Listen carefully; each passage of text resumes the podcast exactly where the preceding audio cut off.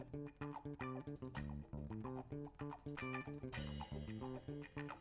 you.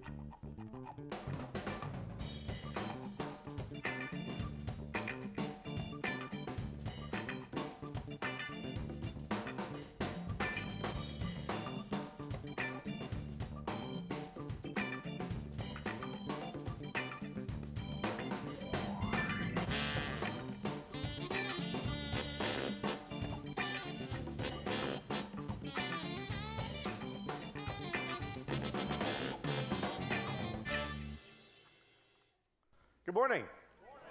Uh, we're in a brand new series called Strange Days Indeed, and let me just little, give you a little disclaimer before we get started today. The series really starts next week because today we're just going to lay some groundwork and we're going to get on our horse and ride because the whole point of our talk today is just to focus on the fact that God does something that no one else can do, and that is that He tells us the future. I want to make the point that we're living in strange days. I'm 55 years old. I've lived through a lot of stuff. Some of you are older than I, and you've lived through more stuff, and we've lived through unusual days. But these are the strangest days I've ever lived in. Because when I think about how things are happening socially, politi- politically, economically, geopolitically, um, and then just looking culturally, what's going on in our world today, I'm, I'm looking at a world that can't continue as it is right now. So, really, it's important for me to, to know what God has to say about the future. And so we're going to take a look today at God's ability to tell the future. And, and here's what we're going to do we're going to do something really different. We're going to take an overview of the world from its beginning until the eternal state. And so I, I, we're going to, both of us going to work together in this, and we're going to look at a lot of scripture, and we're going to see God's plan unfold. But before we do, I want to make the point that God does something that no one else can do, and that is God can tell the future. Now look at this. This is from the book of Isaiah. I am the Lord, that is my name. That is like God giving you his business card. Some of you, some of you are investors, you would totally freak out today if, you, if Warren Buffett showed up in the parking lot said, Hey, I want to have lunch with you, and I want to tell you where I think this thing is going economically. A lot of you would just go completely out of your minds to have the Oracle of Omaha tell you what's going to happen in the future. But this is better than that because he, God says everything I prophesied has come true. Well, some of you have lost money listening to that oracle, right? Your Berkshire stock, if you had any, is not quite what it was. Even somebody as smart as Warren Buffett or anybody else you want to put in there from, you know, Wall Street Journal or from pop culture or from cable news, Anybody else that you, Jim Cramer, anybody, anybody else, they cannot say what God is saying. God has said everything our promise has come true. God has never promised anything in the Bible that did not come true. Some people have the idea, especially if they come from, and I'm going to talk fast today. Please forgive me, okay? Just hang with me. A, a, a, lot of us have come from contrarian viewpoints, and we've heard people say things like this, especially at the university or whatever. Oh, yeah, all those prophets in the Bible, just crazy eyed dudes. How do you know they didn't just sit around and make it up? God had a little, mm, he had a little thing about that. He told the people that if a prophet spoke in his name and what he prophesied didn't come true, they were to whack him. That had a chilling effect on freelancing back in the day. Even Balaam, the prophet, as wicked as he was, told the king Balak, Look, I can't stop. I can't, I can't say anything less than God says. I can't say anything more than he says. I don't want to end up dead, which he almost did. That's another story. But here's the point God is saying, everything I prophesied, here's my business card. I'm God. Everything I prophesied has come true. And then you go back to the Bible because 30% of the Bible is God telling the future. And a lot of the stuff has already happened. For instance, if you were just to take the story of Jesus, how much of the story of Jesus was foretold? Well, we'll see in a few moments in Genesis chapter 3, 15. The very first mention, God said he would be born of a virgin, uh, be born of the seed of a woman.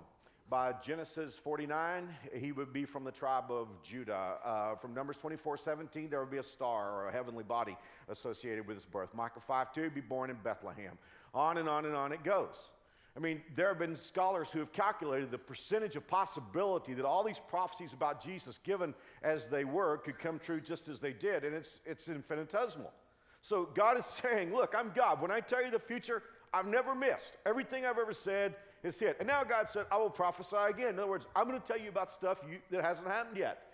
I will tell you the future before it happens. Well, a lot of us look at that and we think, and especially if you're like me and you grew up in church, you think, well, okay, if God knows the future and there is such a thing as prophecy, just how does this go down when we think about the world that we live in today? Does God simply foreknow what happens and he has no control over it? Or does what people do make any difference at all? Is, is it all just, are we all just robots acting out a script? Because I know there's some in theology who have the idea that God just determines everything everybody does. And I think that's nuts, but we'll save that for another day too. Well, this is an imperfect illustration, but let me tell you the best illustration I can give you about God knowing the future and things that people do having an impact on it, and yet God still knowing how it's going to come out. I am a fan of the Dallas Cowboys, and I just simply ask for your pity. I do not want to be a fan of the Cowboys.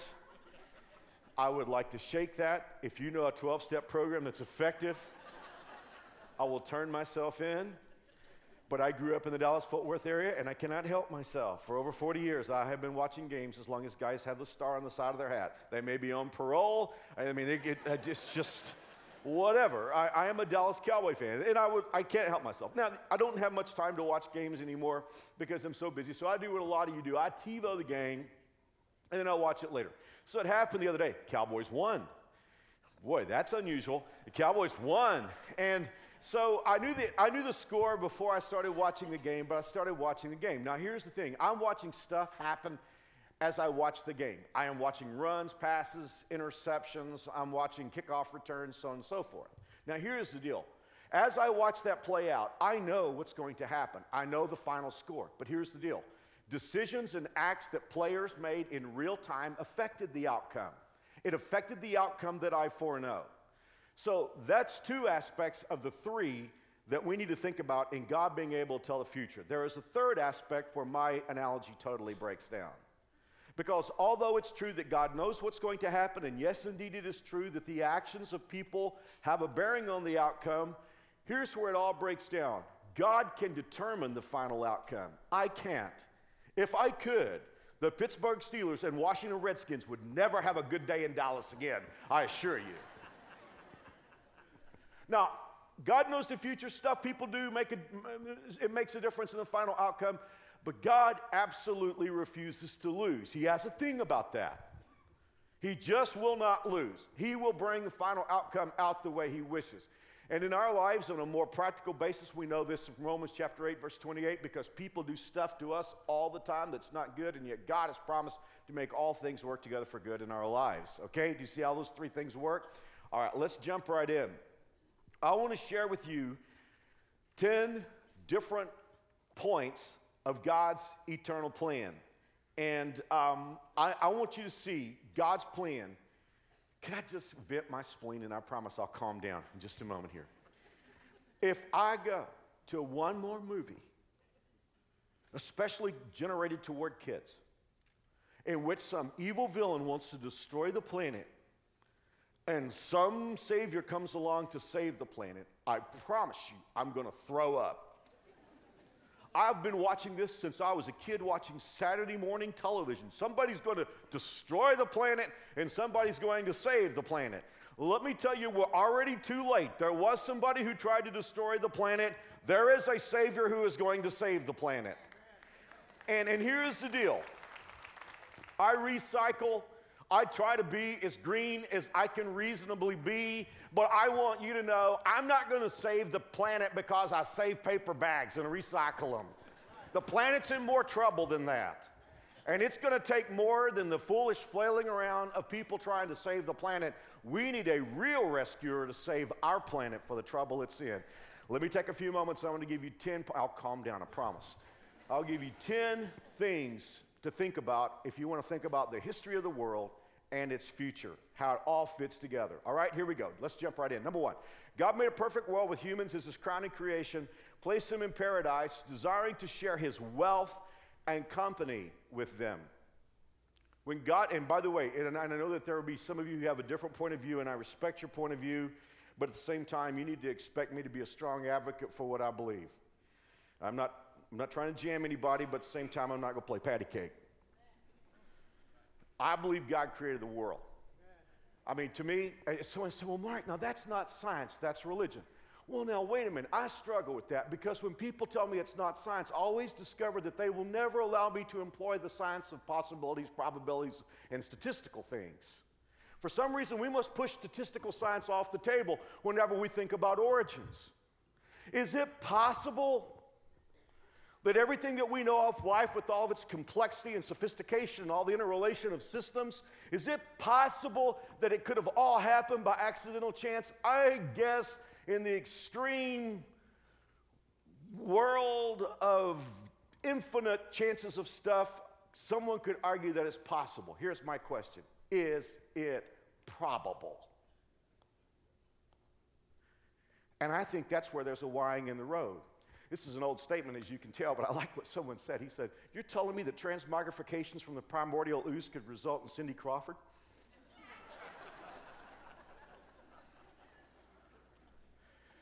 So I'm not trying to jam you. You can say, well, Mark, I don't, I don't believe that there's a God who anything to do with it. All right, well, well, well, let me just tell you what I believe. I, I believe that we are the product of a loving God who made a perfect world.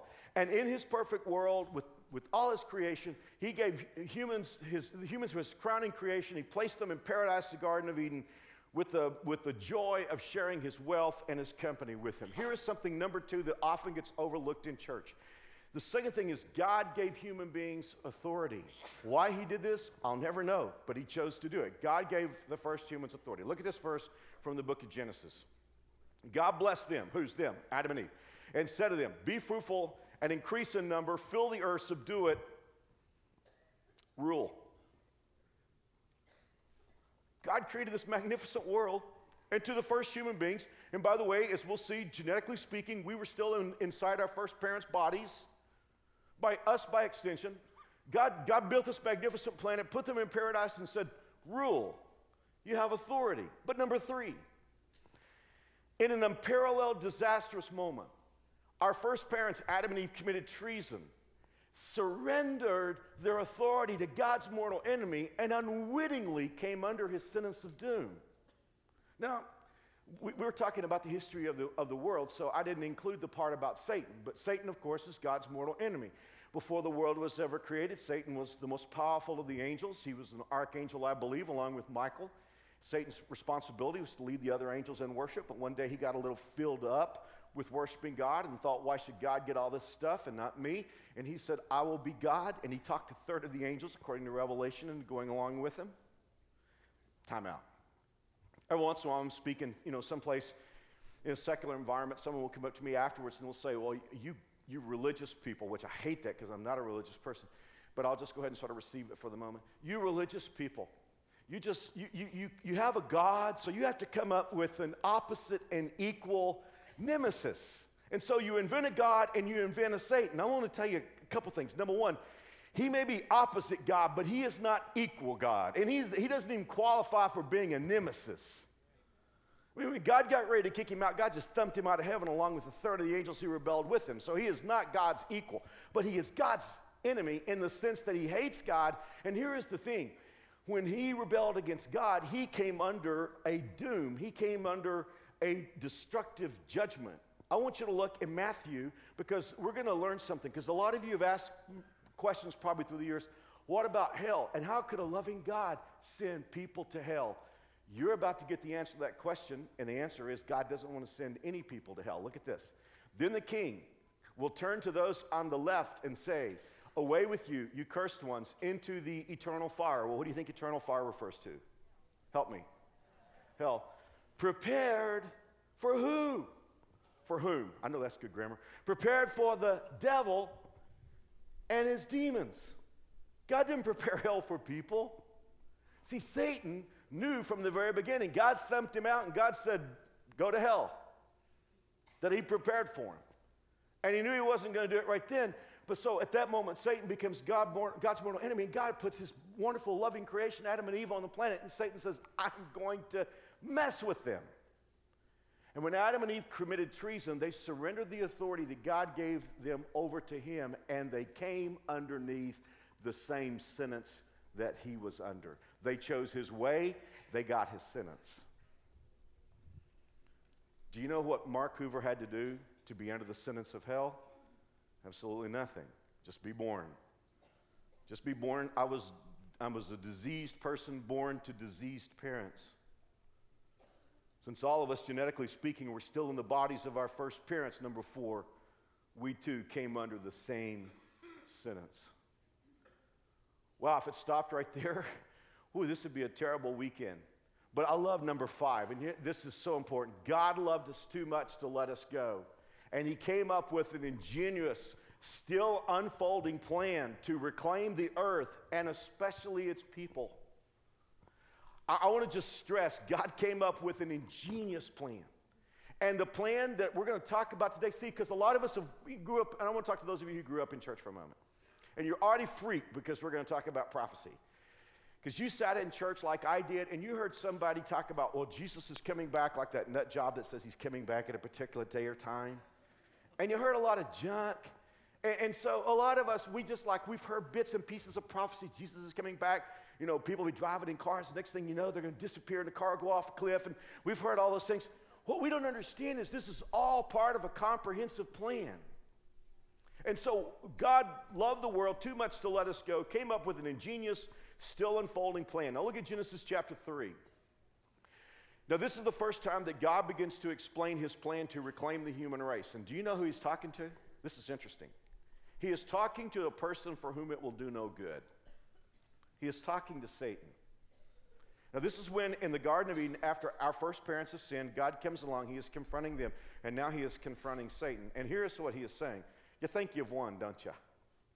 You think you've beaten me. You think you've destroyed my creation. And God is saying, Let me just tell you what I'm about to do to you. And I will cause hostility between you, Satan, and the woman, between your offspring and her offspring. Wait a minute. Why did God say her offspring? Because obviously Adam was standing there. That's the first couple. You would have thought that, that God would have said, between you guys, offspring, but he didn't. He focused on the woman and he, and the, and, and he said, I'm going to, to Satan, I'm going to put enmity between you and her offspring. And then next, next part of the verse. He will strike, now, now we're talking about one person. We're not talking about the whole human race here. We're talking about one individual. He will strike your head and you will strike his heel. This is the first mention in the Bible of Jesus Christ. God was saying to Satan, You think you've beaten me, but you haven't. I'm going to send the seed of the woman into the world. And he said, You're going to strike at his heel. I think that's the cross. I think that's when Jesus died on the cross. You know, hurts to have your heel struck at. Get over it in about three days, right? Maybe? Jesus died on the cross, and, and he said to Satan, You're going to strike at his heel, but he's going to stomp your head. That's my plan. Now, why did he say see to the woman? If you look in Romans chapter 5, the answer is there. Let's look at this. Here it is in a nutshell. Just as one person, okay, now wait a minute. Now we got something kind of interesting here because a moment ago, instead of saying the seed of, the, of Adam and Eve, two people, he said the seed of the woman. And now he, he's, we know that our first parents both ate the fruit and disobeyed God. But look, look at this just as one person did it wrong and got us in all this trouble with sin and death. He didn't say two people got us in trouble, he said one person. Who did God hold accountable for the treason in the Garden of Eden? He held the man responsible because the woman was deceived. The man had gotten straight instructions from God. God said specifically to Adam, Don't commit this treason. And Adam willfully and knowingly did it. And so as a result, it was Adam who got us in trouble. And by the way, let's just pause that verse right there for a moment because I want to explain the seed of the woman deal. Some of you ladies knew this already. You didn't need, you didn't need a theology on this. The sin nature is passed down by the Father. That broken, warped nature that just aims us toward hell, it is passed down by the Father. And so God had to find a way to get someone into this world who does, because time out, could I just back up just a little bit more here? Here's the thing if God's plan was in sending himself as God to come and run the table, well, then that wouldn't help us because the human race had fallen. God's already going to heaven. There has to be a human being who becomes a champion for us, who pays for our sin and brings back what our first parents lost. So it's got to be a human being. But on the other hand, this human being can't have a human father because if he has a human father, then he's going to inherit a sin nature. So somehow God has got to get his human being into the world who has God as his father and a human for a mother. So he's God and human at the same time. Every once in a while, somebody will say, oh, I don't know about the virgin birth. Man, that's biologically impossible. Hence the point.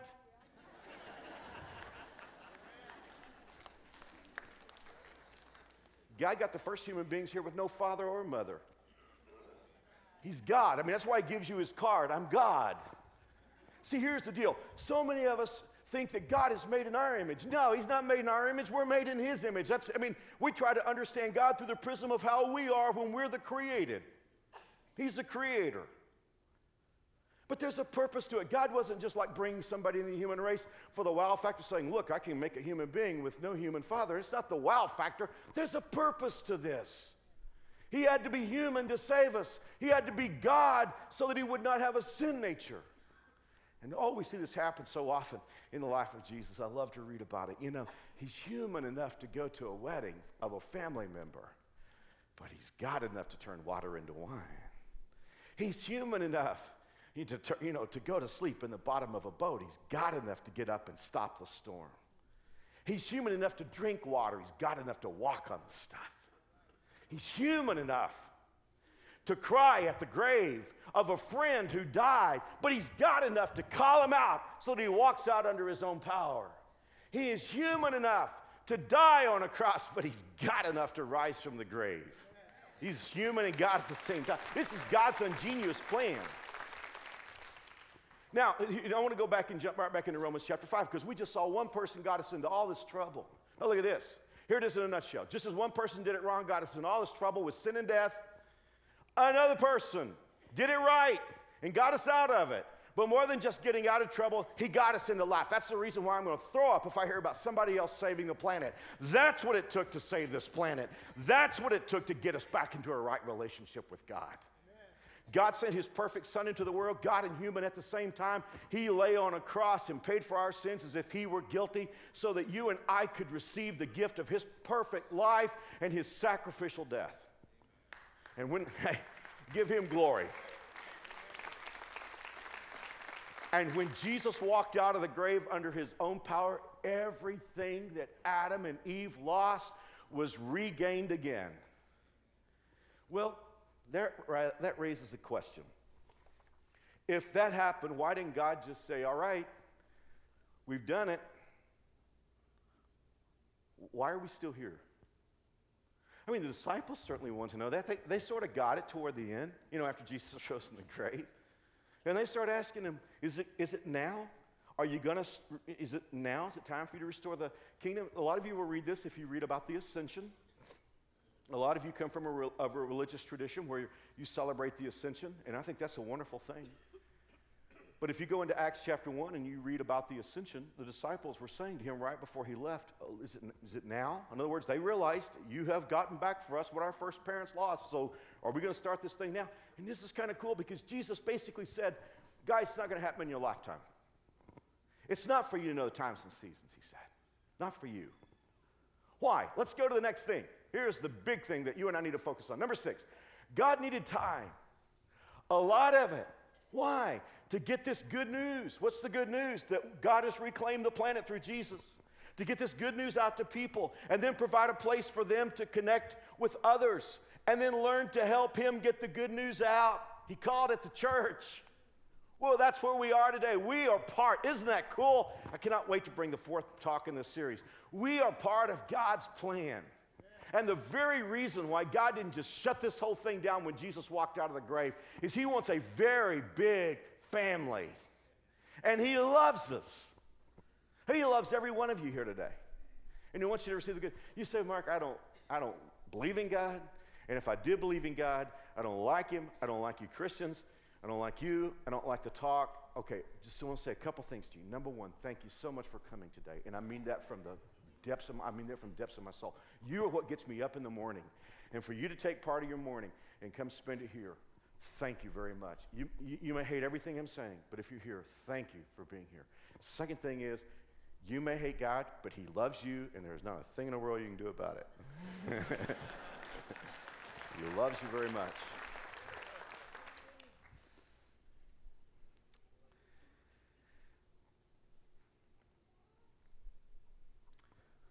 So, what's going on right now? Let's look at this.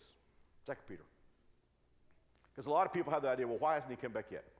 The Lord isn't really being slow about his promise. Because some people say, well, well, I've heard about Jesus coming back all my life. Peter just reacted to that. Because he said there are a lot of people that say, well, what's going on? Is, is this interesting? Peter wrote this in the first century. And he said, way in the future, there are going to be people that are going to say, where's the signs of his coming? Because ever since, you know, the, the first believers died, things have rocked on the way they always have. And so what's going on here? And so Peter said, the Lord's not really being slow about his promises. Some people think, no, he is being what? Patient for your sake. Look at this. He does not want anyone to be destroyed, but he wants everyone to, be, to repent. I went to a theology school when I was a very young man, fresh out of high school. And the, the college that I went to in its theology department had a belief system that I hated then and I hate now. And I debated it when I was in there with my professors, and, and it makes me sick at my stomach now. There is some among the pseudo intellectual Christendom who believe that God has chosen some people to go to heaven and that God has chosen some people to go to hell. Now, I want to tell you the verse behind me is like breaking a BB. It is as direct and as dramatic and as straightforward. And what are you missing? That any, uh, any one of us can get it. Now, look at this. I, my Bible says God does not want anyone to be destroyed. Game, set, match. I believe God does not want anybody in hell. You can argue with me until you turn blue in the face, and I will listen to you and I'll love you, but I want to tell you what I believe. I don't, it, it, I, Muammar Gaddafi is probably in hell. He probably is. But I don't think God wanted it. I think God wants every human being to be in heaven with him. I mean, here's the thing. You say, well, Mark, but he, you know, he's a bad dude. He's an enemy. He got a Bible with you today? Just if you do, hold your Bible in your hand. 13 books out of the New Testament were written by a man who once hated Jesus Christ. He was the number one enemy of Christianity in the world. He wanted to stomp Christians out. He executed men and women. He took mothers away from their children just believe, for believing in Jesus and had them murdered. And I'm sure there were Christians who said, God struck him dead, and instead God struck him alive. And Paul went on to take the word of God, the good news, all over the world and wrote 13 books of the Bible you have in your hand. You tell me God wants to destroy people? No, no, no, no, no, no, no, no, no. He does not want anyone to destroy, destroy. But what does he want? You say, well, Mark, he wants everybody to be religious.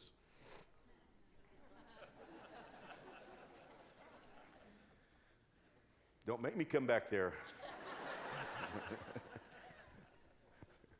oh, he wants everybody to be baptized. Well, yeah, by extension, I guess. Oh, he wants everybody to try to do better. No. He wants everyone to repent. Now, if you grew up like I did in church, repentance has a certain context to it because we sort of had the idea that somebody repented if they, back in the day we had altar calls and people would come forward to the altar and they would come forward and cry for the things that they have done wrong. And for some of us in the back of our mind, that's what we think about when we think about repent. And that might happen, but that's not what repentance means. Repentance comes from actually two Greek words that are jammed together. The prefix is meta. We get our, our word metabolic, metastasize. M-E-T-A, meta, just means change. And then the second word is the word for mind, nous, or thinking, noia. Change of thinking. That is what God wants. I mean, God doesn't want anybody to be destroyed. He wants everybody to do what? Change the mind. Because, see, what happens is we come into this world thinking that we are God. We come into this world thinking it's all about us. But somewhere along the line, we learn that God has got this extraordinary, still unfolding plan that the Son of God, Jesus, came into our world to die for us. And we hear the good news that He rose from the grave. And we hear the good news that He offers eternal life to anyone freely. And we change our mind and we say, you know what? I'm not, it's not revolving around me. It's Jesus. We change our mind from self to Him. We change our mind to believing foolishness and garbage to believing in Jesus. That is what God desires from you. He just wants you to change your mind.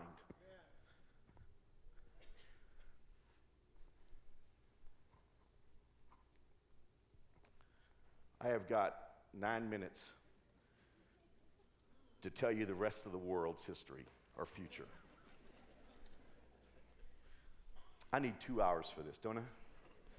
I will have another hour, but I got to do the same thing. Um, number seven. The church age will end suddenly at an unannounced time with an evacuation, dual purposed, both to rescue the church and to usher in a necessary seven year final act.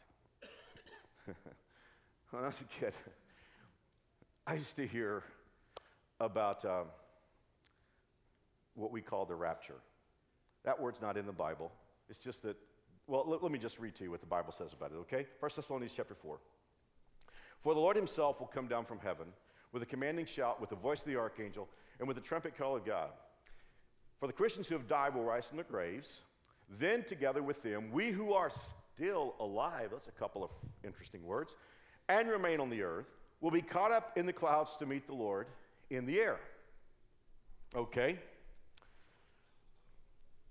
I used to read that, I hear that, hear preachers talk about it, and they would wax eloquent, and they would say, when Jesus comes, first of all, the dead are going to rise, and then we're going to just like go up, we just rise up. And I would see pictures that people, artist pictures of people just like going up, and I'd think, first of all, you need to understand, I'm severe acrophobic. I'm afraid of heights.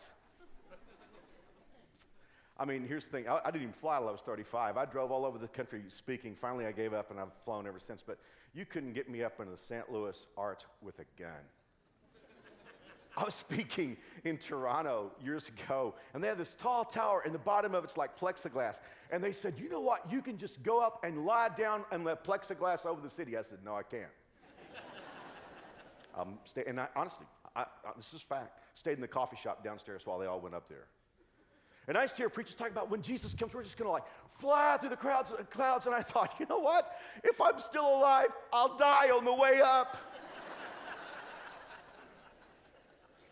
I thought, well, will that be my, will that be the way it is for me? I mean, I'll, I'll still be alive, but I won't make the rapture. I'll have a heart attack on the way up while I'm going up to the clouds. No. There's an ancillary text to this in 1 Corinthians chapter 15, which, by the way, might just be one of the greatest chapters in the Bible on what happens when a believer dies. In 1 Corinthians chapter 15, the Bible says it will happen in a twinkling of an eye. Now, that's not a blink or a wink. That's the involuntary twitching of the eyelid. General Electric got into this a long time ago, and they calculated how long it takes for the eyelid to have that involuntarily, involuntary flinch. And they calculated it was 128th of a second. Then they said it was 146. Now they say it's 1 1000th. But who's counting? It's just simply this. When Jesus comes, you're here and you're there. I mean, none of this thing about, I mean, the dead may rise first, but that's only for God to know because if it happens in one one thousandth of a second, who's going to like watch that little break? I mean, and for, and for half the world, we'll be asleep. I mean, you go to sleep at night, you wake up, oh, look at that. I'm not in Kansas anymore.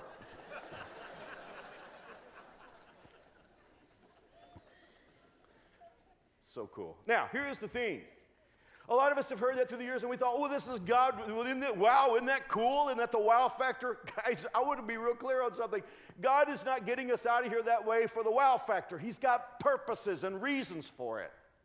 Let me give you this. This is in 1 Thessalonians chapter 5. We were in 4 a moment ago when we talked about Jesus coming back. The, the, chapter breaks weren't put there by God, those were put there later in the 12th century to help us navigate the Bible. Now, the Bible says this in, in the next, next section For God did not appoint us to suffer wrath, but to receive salvation through our Lord Jesus Christ. Now, for those of us who grew up in church, we're going to read that and we're going to say, okay, God did not suffer, it wasn't God's plan for us to go to hell, He wanted to save us.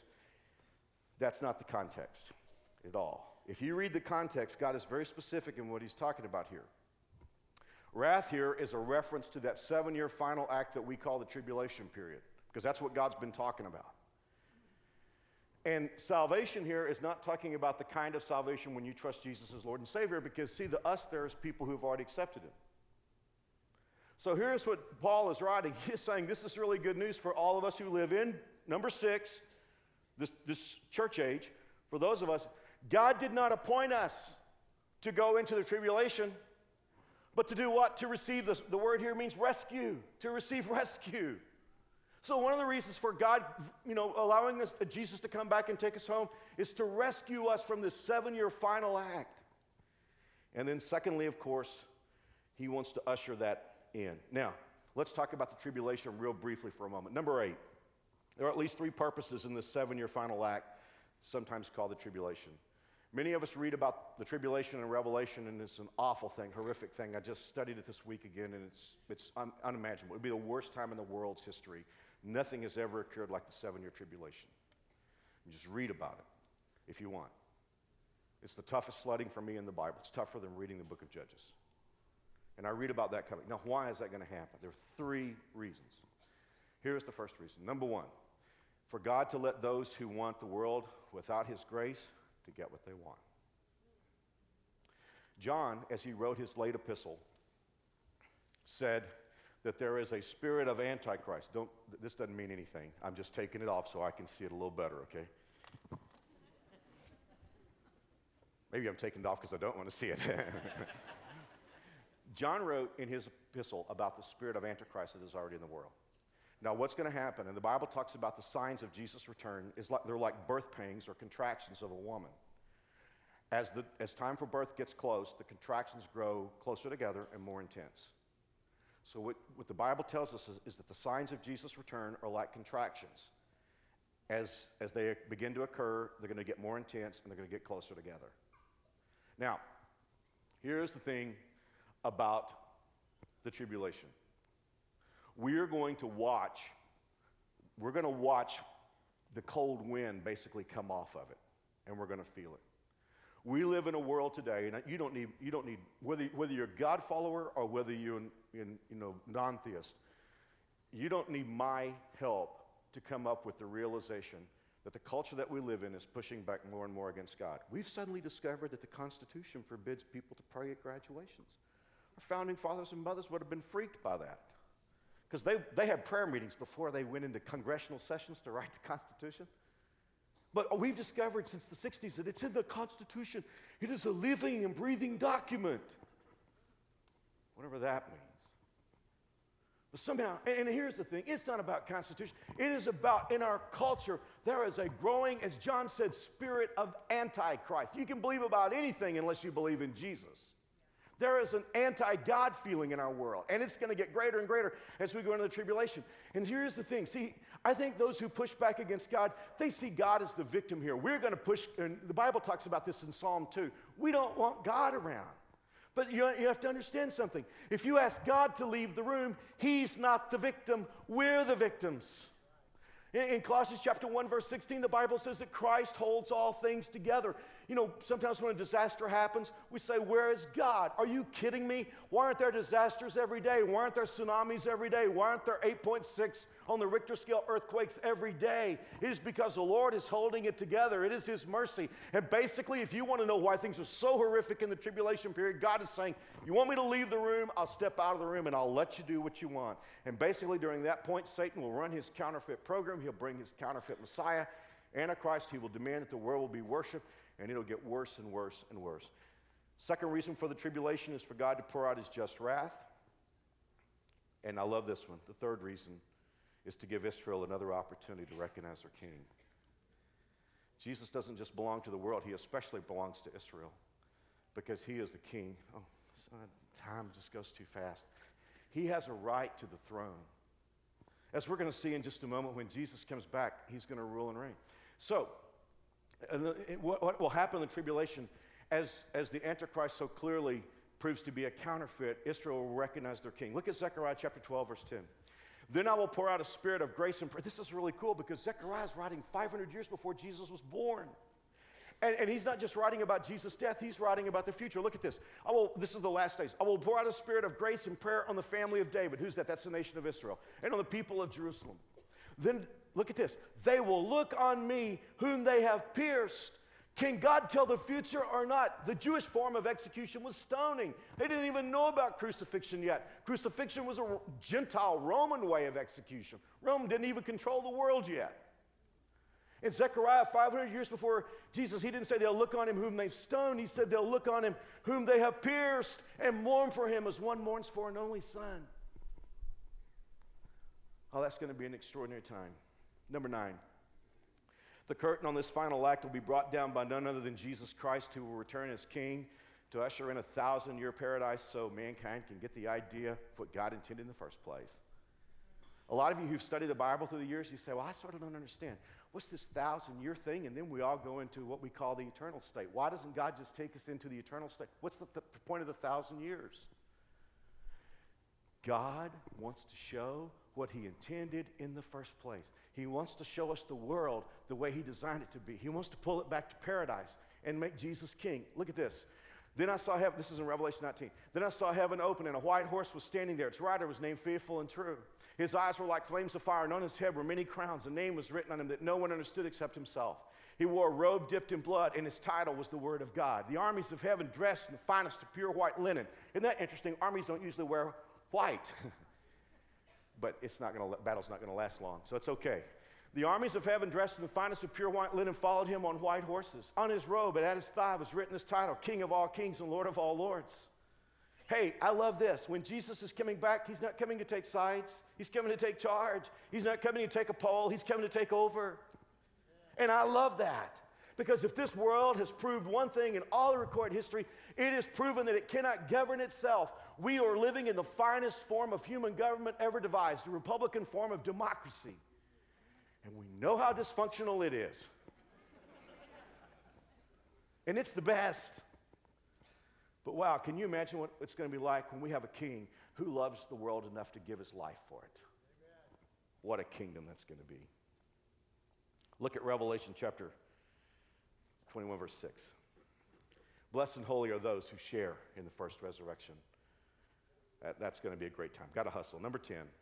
The thousand year kingdom will end with the beginning a new earth, new heaven, what theologians call the eternal state. And Jesus, the scripture talks about this in Revelation chapter 21. Then I saw a new heaven and a new earth, for the old heaven and the old earth had disappeared. And I saw the holy city, New Jerusalem, coming down from God out of heaven like a bride beautifully dressed for her husband. I heard a loud shout from the throne saying, Look, God's home is now among his people. He will live with them, and they will be his people. God himself will be with them. He will wipe every tear from their eyes, and there will be no more death, or sorrow, or crying, or pain. All these things are gone forever. And I love verse 5. If you're an antique lover, you probably won't love it quite as much as I do. I don't like shopping for antiques. That's just used stuff to me. I heard that. I agree, brother. And the one sitting on the throne said, Look, I'm making everything new. Well, this series starts next week. I just wanted to give you an overview. Because where are we right now? We're right in between six and seven. We're right in between that time where God wants us to get the good news out. And see, this whole series is a way for the Holy Spirit. To, oh, I don't have a watch, so I don't know what time it is. This is a way for the Holy Spirit to sort of grab us by the shoulders. Because here's the deal. Here's the thing. Some of you, when, the moment I mention prophecy, you're like, I don't think I want to come back for this anymore.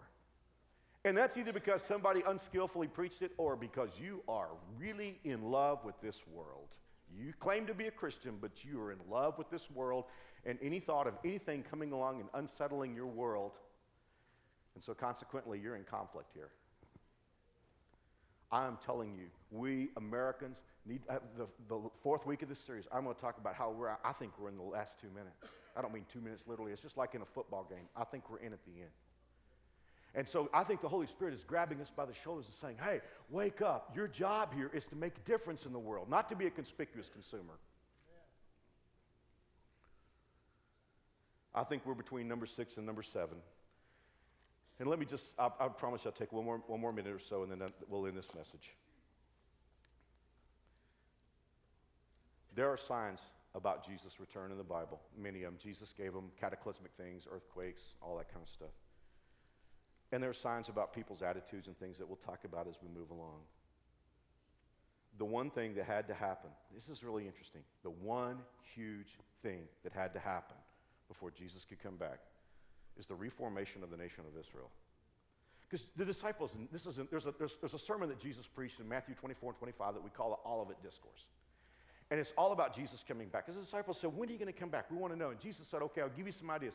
And he started telling them there'll be these things happen, these things happen. But he got down, I think, to verse 12, and he said, Well, let me just tell you this. He said, The sign of the fig tree. He said, When the fig tree puts forth its leaves, you know that summer is near and it's about to happen. Fig tree is always a symbol of Israel. Well, for 2,500 years, Israel did not exist as a nation. 500 years before Jesus was born, it went into captivity to the Babylonians. They never had a king after that. They've been in captivity, they've been dispersed all over the world.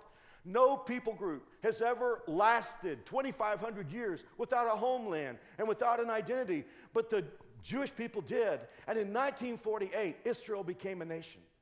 And it is so cool because I think the most seminal moment, the, the one, the thing that made the most difference in Israel becoming a nation had to do with the United States. God bless Harry Truman.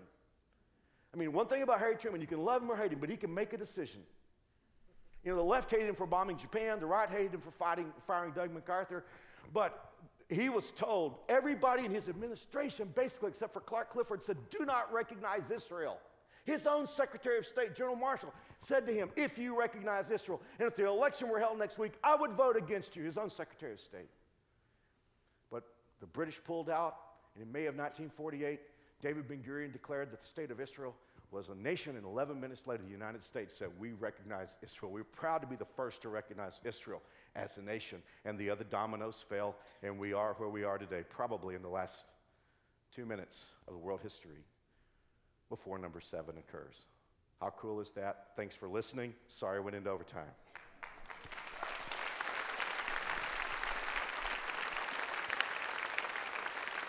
Now, that's not preaching. The series starts next week. If you're here today and you say, Mark, I've never trusted Jesus as Savior, I want to receive God's plan, I want to do something, I want to pray with you because it is a gift. Jesus is a gift. You don't have to be religious, you don't have to be good to go to heaven. You can't be good enough. You just need Jesus. And if you're here today and you've never invited him in, I want to do something in these brief moments. I want to pray with you and give you a chance to ask him to come into your life. Would you pray with me, please? These aren't magic words. What matters is how you feel in your heart. Dear Jesus, I know I'm a sinner. I believe you love me. I ask you to come in and make me God's child. I believe you died for me. I believe you rose from the grave. And I changed my mind to invite you as my Savior and Lord. In Jesus' name.